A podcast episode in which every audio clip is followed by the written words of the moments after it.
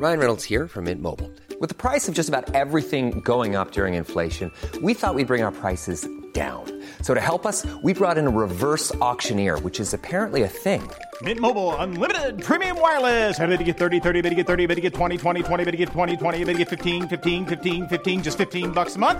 Sold! Give it a try at mintmobile.com slash switch.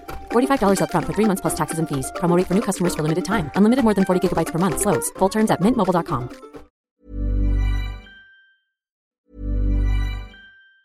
There's never been a faster or easier way to start your weight loss journey than with PlushCare.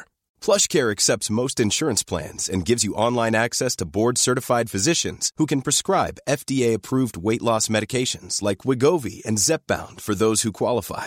Take charge of your health and speak with a board-certified physician about a weight loss plan that's right for you. Get started today at PlushCare.com slash weight loss. That's PlushCare.com slash weight loss. PlushCare.com slash weight loss. Even when we're on a budget, we still deserve nice things. Quince is a place to scoop up stunning high-end goods for fifty to eighty percent less than similar brands. They have buttery soft cashmere sweaters starting at fifty dollars, luxurious Italian leather bags, and so much more. Plus, Quince only works with factories that use safe, ethical, and responsible manufacturing. Get the high-end goods you'll love without the high price tag with Quince.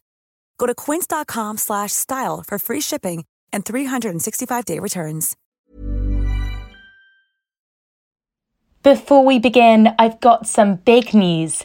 I have just written my first book, Happy Not Perfect, Upgrade Your Mind, Challenge Your Thoughts, and Free Yourself from Anxiety. The book will teach you my easy flex method for more flexible thoughts that will help change your thinking to transform your life. You'll read about my own journey from stress, low self-esteem and negativity, and how I was able to turn it around by learning how my mind worked from world-leading experts like my podcast guests and understanding what would help my mind work better for me. If you've enjoyed my show, please pre-order the book in the link in the show notes. I can't wait for you to read it and start practicing a flexible mindset. We hurt each other frequently by accident, and often we don't know that we do it. But when we find out, we don't know what to do. We don't know how to fix things. And when things have gone wrong between you and someone else, that doesn't have to be the end of the story. There often is another chapter that you can write. You can repair many, many things, but we often don't think we can. We don't think of it. So I think it's really great to learn that we don't, we're not stuck with things going wrong. We can fix them. Hello and welcome to the Not Perfect Podcast. I'm your host, Poppy Jamie, the founder of award-winning mindfulness app, Happy Not Perfect. And this show is about upgrading our mind, our energy, and our understanding of how we can live life to our fullest potential. Over the next few weeks, I'm interviewing thought leaders, scientists, nutritionists, and experts to share tips and tricks for how we can shed the old and step into the new. I hope you join me on the journey. This week, my guest is a very special woman whose work is healing the world every day. Molly Howes is a clinical psychologist with more than three decades of experience and a global speaker. Through Molly's private practice and in her writing, she explores conflict within relationships and how to heal past and present hurt. Through her research, Molly studies interpersonal aspects of depression and other mental health issues. She is the author of the globally celebrated book, A Good Apology: Four Steps to Make Things Right. How good are you at saying sorry? When was the last time you said sorry? I can't wait to speak to Molly today to find out what the best way is to say sorry.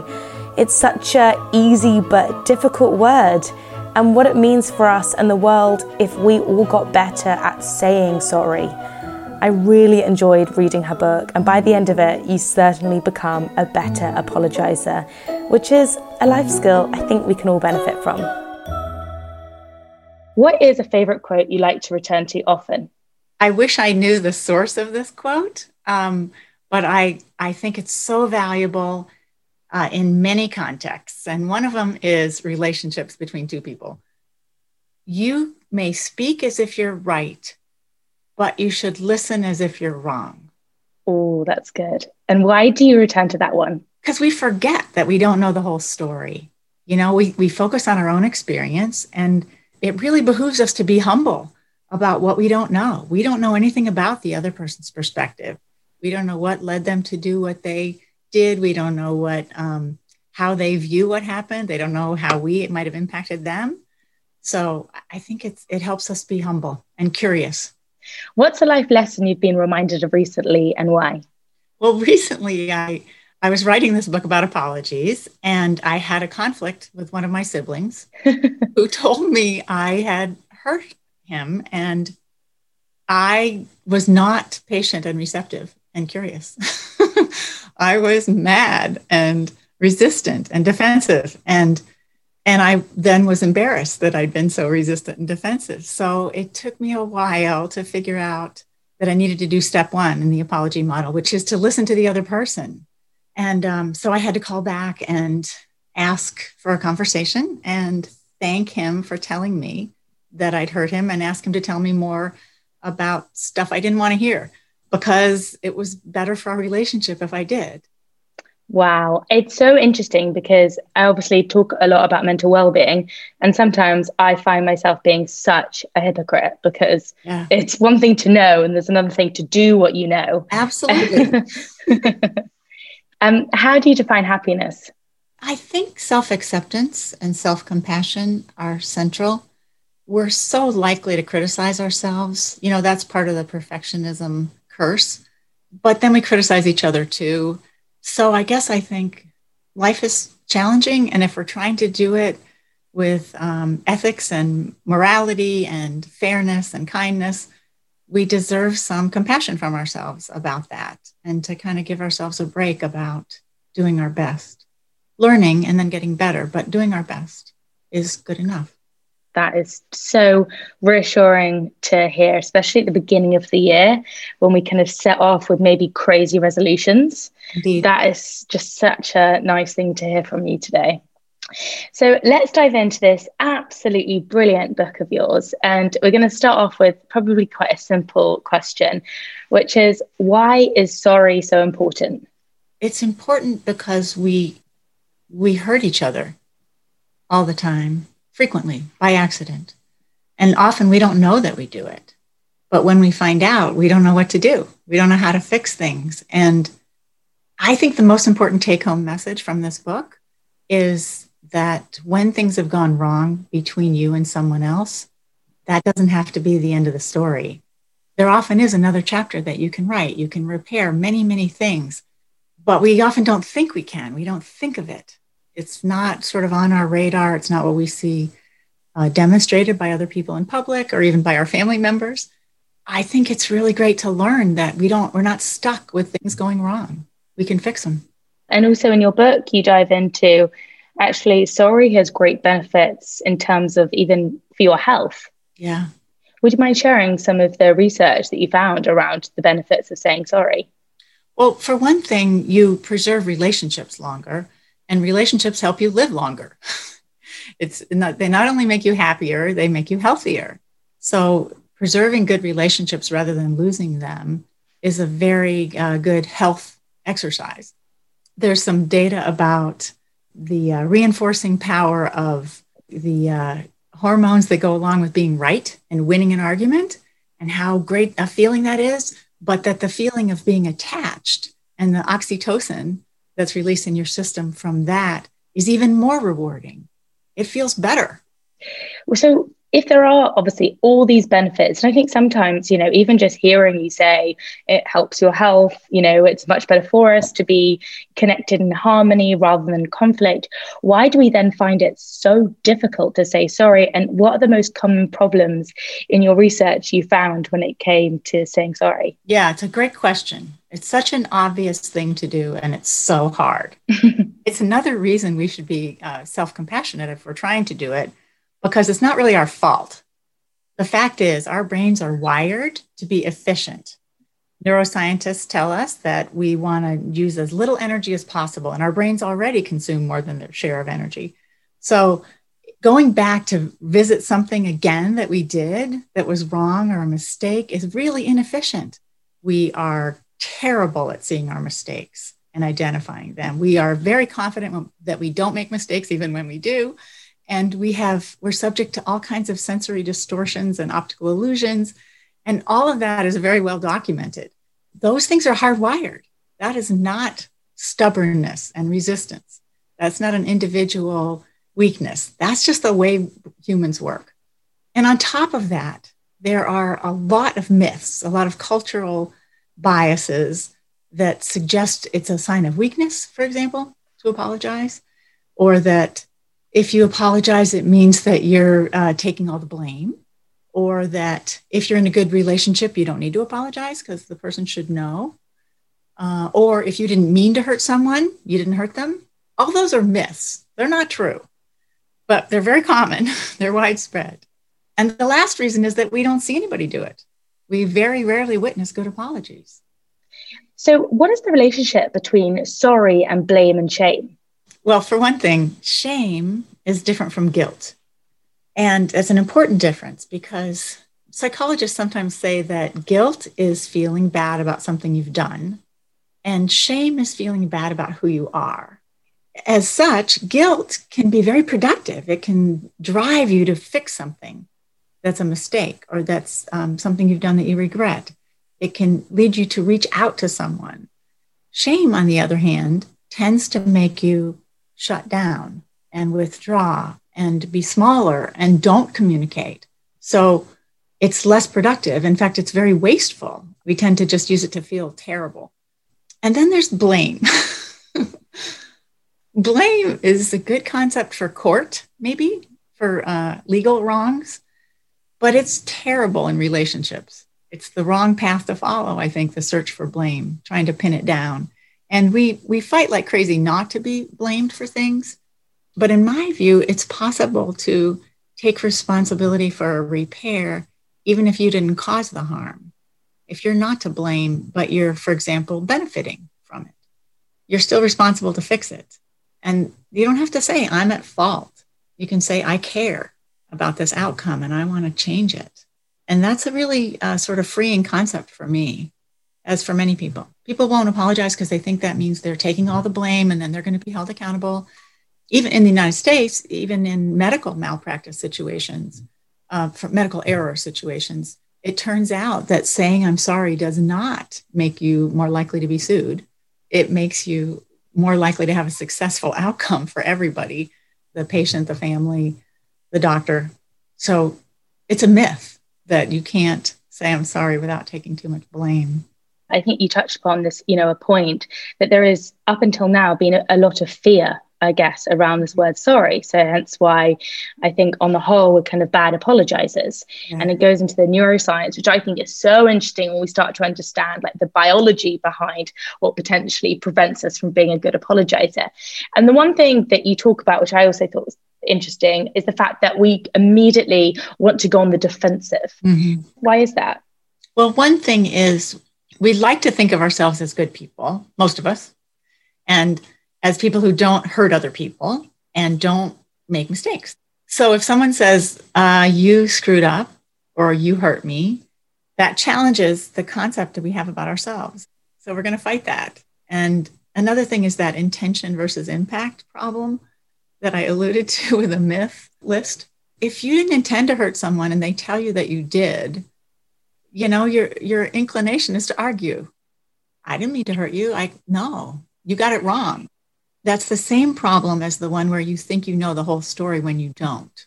Even somebody you're really close to, there are data about that too. We're often wrong. We're just, we're just wrong a lot. And so if you know that, it's like a blind spot that you have to take into account. As if you're driving, you know you can't see a car coming, so you have to take that into account. It's the same problem. We can't tell about our impact. So it behooves us to ask and listen. So bearing in mind, basically, we've all been created as naturally bad apologizers. Yeah. I think this is so much evidence to suggest why we need to all practice getting better at saying sorry. And you have come up with a four-step model to help us in this. So I would love for you to take us through the four steps. And uh, what I really enjoyed about the book is that you've actually added scripts for each step, which is really helpful because actually finding the right words to say, I think, is part of the battle. And uh, Molly helps us get through that. So if you could take us through the four steps, that'd be excellent. Yes. So step one is uh, not about saying anything. It's not about doing anything. It's about listening. In couples therapy, we often say, don't just do something, stand there. You don't have to fix the problem yet. You don't have to say anything yet. What you have to do is learn what the problem is, which means usually asking the other person and listening to what they say. Your task here is to understand the injury to the other person enough that you'll really get it. You'll really, you'll really know what happened to them as a result of your action or inaction, whether it was intended or not. It's an invitation for a conversation. It's not a demand for forgiveness or anything like that. I, I do want to say, though, that once you've decided to do step one, once you've made that shift out of defensiveness and into deliberately opening yourself to information from the other person, it's not that hard. It's the decision to do it, the deliberately shifting from our natural defensiveness into openness. That's hard. But once you're there and someone you care about is telling you how they feel, you feel it, you care, you feel empathy naturally. And if there's any defensiveness left, it often drops. I, I've seen people who are in the middle of a heated argument, and if they can stop and ask, well, the apologizer can ask what happened, and they hear from their beloved, for example, about how hurt she was or he was, they just stop being defensive. They say, oh my God, ah, I hate that you hurt. I hate that it was because of something I did. So let's move on to step two. So just to cover, step one is being open to information and welcoming information and listening. Yes. Yes. Great. Step two. Step two is um, what we think of as an apology. Usually when we think of an apology, we think it's saying, I'm sorry.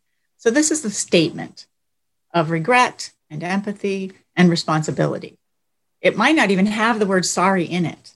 But it can be very simple, like, I'm sorry I hurt you, which, you know, a few minutes ago, you didn't even know you did. But once you know, you can say, I'm sorry I hurt you, which has a very different feeling from, I'm sorry you're so sensitive that you feel that way. Or, you know, or I'm sorry, but you hurt me first, or any of those things. Just, I'm sorry I hurt you with feeling is a really powerful thing to say.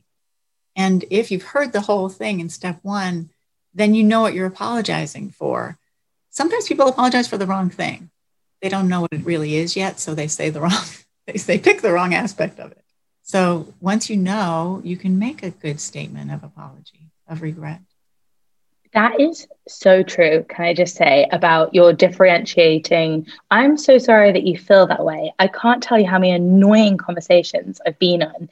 Even just hearing people recounting a conversation to me and they said, well, I said, I'm sorry that I, you know, that you're feeling like that. And it is so undermining of the person's feelings. And it's a terrible habit that seems to have kind of picked up in popularity. Yes. There's a list of those bad apologies in the book too, which are funny, but if you read them, you'll cringe because you'll recognize things you've done wrong. You know, we, we've all done that. What are some other bad apologies? I already said I'm sorry, so why aren't you open? I'm sorry if, if, if I did that. I'm sorry for things that happened. There's a lot of things like that. Yeah. I think that for me, the number one annoying one is I'm sorry that you feel like that. It's just, is the worst, but it really gave me, a, you're so right. It gave me a big chuckle actually. Yes, yes. Reading through them. But a good step to apologizing is just owning up and presenting a sorry very cleanly. Responsibility is the thing, right? I'm sorry I hurt you. And it can be followed by, I would never do that on purpose, but I can see that I did it, mm. you know, which is, it's so responsible. And it doesn't mean I meant to hurt you. It means I did hurt you. And now I see that I did. And also, what's also beautiful about this step is you're saying, I see you, you know, you're actually recognizing the person in front of you, or, you know, the person you're speaking to. Uh, such a beautiful step. So what's step three? Step three is making the wrong right. It's restitution or reparations. And in law, that usually means, or at least in U S law, I'm not sure how it's framed other places, it's framed as making the other party whole. And it usually means financially whole, the, the status that they had before the harm occurred. In relationships, it's usually not material, but it might be symbolically, like you might replace a lost or damaged object. But more often, it's other kinds of things. It's uh, between two people. It's often a do-over. You know, let's let's try again. Let me try to get it right this time. This thing that I ruined for you. You know, if somebody doesn't show up for something important, um, is there a way to make up for that? Sometimes there isn't, and you can't go back in the past, obviously. But sometimes there is, and sometimes they can be very sweet and surprisingly powerful, even though they're very corny and seem silly. I have a friend who, whose husband was very grumpy one day, and, and everybody got mad at him for being such a grouch. And uh, and then in the middle of the night, she woke up and realized it had been his birthday, and everybody had forgotten. So she felt terrible. And then she and the kids organized a, a week of dad days, and they made his favorite foods and got him little presents and made gifts for him and drew him pictures and cards and things. And he he says that's his favorite birthday um, because they they made it up to him in such a loving way that he could tell he was cared for. So the original hurt gets folded into a nicer experience. Um, but they, the healing doesn't happen until things are actually made right. So often we just think a sorry is a nice way just to get rid of the uncomfortable feeling, and it stops there. But actually, that's a really subtle point. That's the beginning of it, to really kind of really show that person that you do feel sorry about what you've done or said. And I love one of your scripts for step three. You know, you encourage people to say, please tell me if you see anything else I can do to make this right. And again, I just think it's a lovely to ask them uh, rather than, as you said, it's quite easy to misunderstand what you've done wrong and pick up on the wrong thing. So that, I thought that was really a lovely point. This is why flowers are not necessarily a good step three, because sometimes when people say they're sorry, they send flowers, and it's kind of nice, but also it's it's uh, vague. Yeah, it's not clear what they're actually saying with the flowers, except maybe I love you, which is good. And the recipient often feels obliged to be appreciative, as if it does repair the situation when it doesn't. Ooh, that is such a subtle point. You're right. There is this kind of, and then it can move on to, well, don't you like the flowers? You know, if you then don't give an overwhelming, oh gosh, thank you, they're so lovely, it yeah. kind of brings the conflict on. And actually the person who was hurt in the first place is slightly undermined. Yes, indeed. The person might have really good intentions with the flowers. It's just that they're misguided. Maybe a nice note along with the flowers, yeah. pinpointing yes. the reason why yes. they're sending the flowers. I know this doesn't really go all the way, but this is my start. That's a good thing to say. The beauty of human behavior and how subtle it is in completely changing a situation is amazing. Step four. Step four is making sure that the hurt doesn't happen again. And so if someone has hurt you the same way multiple times, you would be not very smart to think it's going to change this time, right? So the person has to make a convincing plan to really change, and then they have to follow through on it. So what happens if people keep failing at step four and keep making that same mistake? Well, they're not repairing the relationship. They're they're allowing the breach between the people, the breach in trust, to deepen, in fact. And in your book, you do write about this, but when should you not accept an apology? If you don't care about the person or the relationship, um, and it's not going to help you, you don't have to accept it. It's on them to try, but it, but you don't, you're, you're under no obligation to accept it. There are lots of good reasons to accept it, but you don't have to. If there's been abuse, you don't have to engage in a conversation. You don't have to do anything with that person unless you want to. If you don't believe they're sincere, uh, I mean, if a fake apology, if you will, is just so uh, unfortunate. Yeah, unfortunate is a good word. And what's the best way to receive a sorry? Because again, like, we're talking about actually a very awkward human moment, I guess, because, you know, everyone's trying to navigate how the other person is feeling, thinking, doing. We all want to remove that idea that we possibly could have hurt someone. And also even the hurt person doesn't want to stay feeling hurt. So what is the best way to receive a sorry? It's really great if you can take your time. And that means that same kind of patient breathing, maybe, um, before answering. Just waiting a beat and seeing how you feel about it. It's a very common mistake to forgive too fast. And then it doesn't really get fully processed, even though the person was intending to fix it and was maybe willing to. And, and you don't have to do it the first time they ask either. You might not be ready. Often we're still too hurt or raw or angry and can't hear it yet. So you might say, if someone offers you a conversation about an apology, you might say, can we, thank you. Um, I'm not ready for that yet. Can we try again on Wednesday? I think often people are afraid to say sorry because the recipient, they're worried this is going to then snowball into, and you did this, and you did this, and you did this.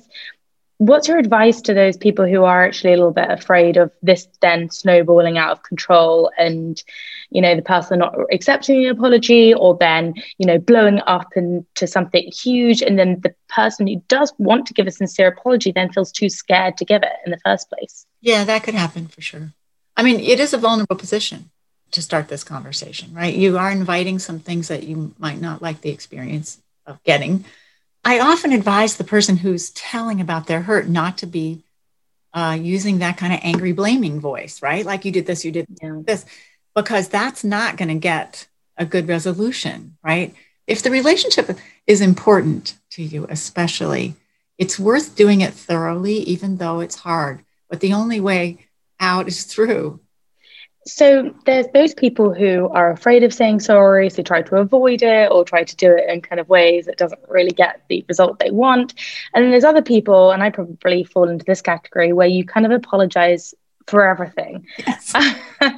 um, even if it's not your fault, just because you want to avoid conflict at all costs. What's wrong in apologizing for everything? It's not sincere. I mean, for many people who are socialized female, there's a kind of a verbal tick. You know, you say you're sorry to furniture when you bump into it. It's not, it's not really a heartfelt amends making. It's just kind of, mm. oops, excuse me for existing, you know. that's, not, that's a different thing. Right. And there's another kind of sorry that's also not an apology, and that is the condolence sorry. You know, somebody gets hurt and you say, oh, I'm so sorry. Or, or some, they lose someone. You say, I'm sorry for your loss. That word sorry, just like the sorry when you bump into furniture, has very little in common with a real apology. And it's just a limitation of our language that that's one word is used for those three things. That's a really interesting point. You're right. It's kind of, in Latin, I think there's like four words for love, and we're just stuck with one word. Yeah. It feels like we need a few more, few more words for this. Talking about the kind of the gender divide, I thought it was really interesting uh, in your book, where you bring up the research around how men on the whole, or socialized men, are usually worse at saying sorry. Why is this? And what is the kind of research in gender and being good at saying sorry? Well, there's a cultural um, model for masculinity that's, at least in Western cultures, is um, independent, confident, and certain. So that means that the potentially um, bad effect you had on somebody else is not on the radar at all. It, it's not even relevant. That's not part of the narrative that that kind of model of man lives by. It's not the only model of manhood for sure, and it's not the way lots of men live, um, but it is a dominant model. And uh, so I do think that makes it a little harder. Um, boys are shamed for what other people perceive as weak, um, which sometimes means emotional or open or communicative. So they don't do it as much, learn not to do it. Um, and there's recent research um, that if you add testosterone to a person's body, a man's body, he makes more mistakes and he's more confident that he's right. That's not their fault, right? Biology. Yeah. And so that's like another blind spot. You have to overcome that. So it takes a little more work, I think, to override your socialization and maybe your biology to try to be open and responsible. So right now, as we are all aware, we are in a highly destructive cancel culture. And it's almost like, you know, people are being shot down for making a mistake, yeah, and they say sorry and no one listens. Yeah. What are your thoughts on that and the nature of public apologies? And how can we maybe, as a collective, start to change the tide on cancel culture? Because it's making everybody fearful of saying anything in case they're going to get shut down too. Yes, it's really dangerous, I think, because it does shut down um, honest communication all over the place. And that's the problem with social media, the speed of social media. The setup is to be fast, is to react fast, and to know for sure how you're reacting right away. And human time is different than that. Understanding something that somebody says or what they meant or requires inquiry and reflection and uh, consideration. And you don't have time for that if you're just reacting, reacting, reacting. So, you know, just pausing and considering, and especially considering in light of the fact that you don't know the whole story. You know, we never know what really happened in relationships with famous people. You know, we can guess, we can imagine, we can think we know. So if you're curious, then you'll pause and try to find out more. But if it's a public person, public apologies often are, are confusing because they're not to the right person. Sometimes they're made to, to the person's fans or public or something, but not to the person, the individual who is harmed. And, and so that's just kind of off to begin with. Yeah, I actually wrote down something you wrote, which I thought was very powerful. And uh, it says, we don't know how the other side thinks. And too often we don't express curiosity in order to understand better. We don't seem to know that we don't know. And it really just goes back to your kind of first point. And I think one of the strongest, you know, things I've really got from this interview is just how much we don't know about what's going on in other people's minds, and how we can get angry, we can misconstrue things, and we can all end up so much more hurt than any of us need to be, because we just, we're not taking the time to understand, well, why is that person saying that? What's happened to them for them even to form that viewpoint? Right. And the cancel culture is so extreme, you know, like either somebody is completely exonerated and innocent, or they're a heinous creep. You know, there's no, there's no kind of people doing their best, muddling along and making a mistake that they can then maybe try to fix. It's, it's so not real about how people actually are. And, you know, in, in reflection of that, you write about an anecdote about the Israeli Prime Minister and Ronald Reagan, yeah, and this third way approach. Yeah. And I actually thought that was a lovely thing as almost a kind of answer to how do we separate the person from what they did? Would you mind talking to us about the anecdote? Yeah. So in that case, um, Ronald Reagan was going to visit a cemetery in Germany. And uh, it turned out that a number of Nazi uh, officers were buried there. And that was very painful to uh, many Israelis. And they hoped that he would not do it for that reason. But he did. And his friend, the prime minister, didn't denounce him. Uh, he did take exception to the action, but he said, my friend is still my friend, uh, even when my friend does something wrong. Uh, he d- it's wrong. It's not not wrong because he's my friend, but he's still my friend. And, and it was an unusual, pu- unusually public ability to hold those two things at the same time. I really love that, because that to me was a bit of an answer to this kind of cancel culture, in the sense that we can still care and love someone, but also be able to tell them when it's a mistake. And I think it makes it easier if you are the person that made the mistake. You don't feel completely socially outcast and alone and unsupported, yeah. but you're actually supported in acknowledging your mistake and obviously learning from it. And the last part of your book is the at that uh, talking about that aftermath, that actually by acknowledging our mistakes, this can grow us as human beings. It can actually strengthen our relationships. Why do good apologies make us better? Well, for one thing, they're based on the truth. And there's something about denying the truth or insisting on a partial truth that leaves things kind of half done. You know, it leaves things open and awkward um, inside us. And once we face something, you know, it's brave to face your failings. And if you can do that with open eyes and um, tolerate it, then you can actually um, become a better human, and your relationships definitely get better. But, you know, in the truth and rec- reconciliation trials in South Africa after apartheid, the truth was the emphasis, and the truth alone was healing to people. Um, and the reconciliation was maybe going to follow. It wasn't part of the requirement of the system. That was the purpose, but the truth was the essential part. And I think this is about uh, a shared truth faced together. So getting good at saying sorry is obviously a fantastic tool for us all to have always, but obviously maybe even more needed now, the fact that many families are much closer together than they ever have oh. been when they've got to work from home. Mm-hmm. The U K is in the third lockdown, and the U S is definitely, I, I just spoke to someone in Washington, they think they might be locked down soon. So what is your advice to families who are quite cooped up, can't go anywhere, and they feel like they're fighting more than ever?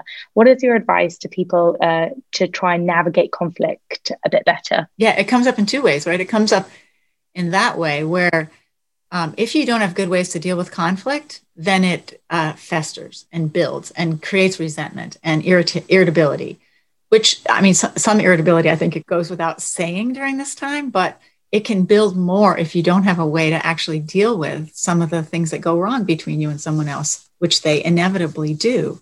You know, in general, if you can skip things, if you can get over them, that's great.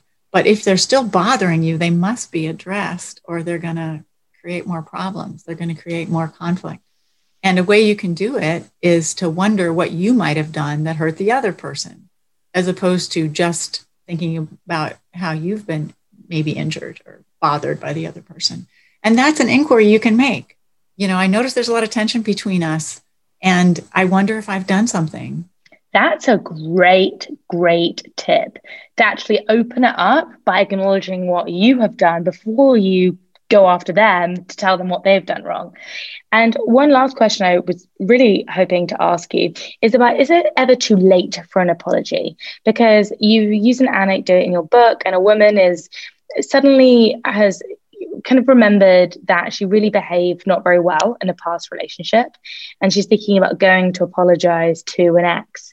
Now, is this just bringing up kind of old wounds that, you know, maybe everyone feels better if, you know, the dust is settled, let's not bring up the past again?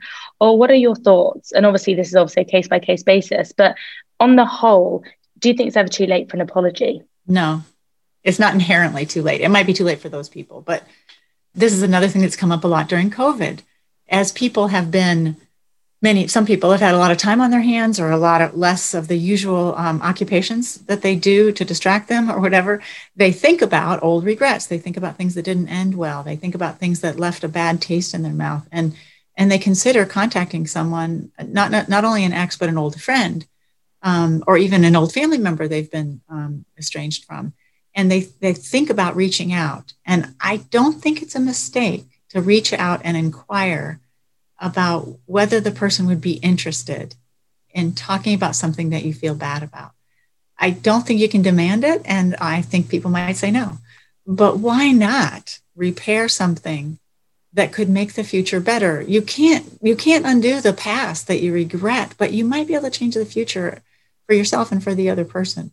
And and if you can, you know, why not? It takes some energy, but it's not impossible. That is a really, really lovely thought to finish on. why not change the future for someone else if you can? Beautiful. I think we can all take just so much wisdom and hopefully action from this conversation. Where is the best place for people to find you if they want to ask questions? But where's the best place to find you? My website is molly howes dot com. You know, you can send a message through there to me, which I'll get. And if if people have a book group um, or a discussion group and they would like to use this book, I will come uh, virtually, and I can give you some questions to, to talk about um, for discussion or answer questions. And um, and you can also say that on my website. Oh, okay. Well, that, that is brilliant. Okay. So please, please, please do set up a book club around saying sorry. I'm sure there's some incredible stories that could come out of that, and also a lot of healing ones. And I will put, as I said, the link to your book um, in the show notes. So thank you so much for your time, Molly. Thank you for writing this beautiful book. Well, you're a dear, and I'm so glad you're doing what you're doing. Thank you for listening. It would be a huge support if you wouldn't mind rating, subscribing, and sharing this podcast. I also would love to hear from you, so please find me at Poppy Jamie on Instagram, D M me, and I would love to hear your thoughts on any of the topics that we discuss. Download Happy Not Perfect, my app that's designed to boost your mood and help you sleep and give you mindfulness in less than five minutes. It's packed full of science-backed tools and rituals to give your mind the care it needs. Sending lots of love and energy. See you next time.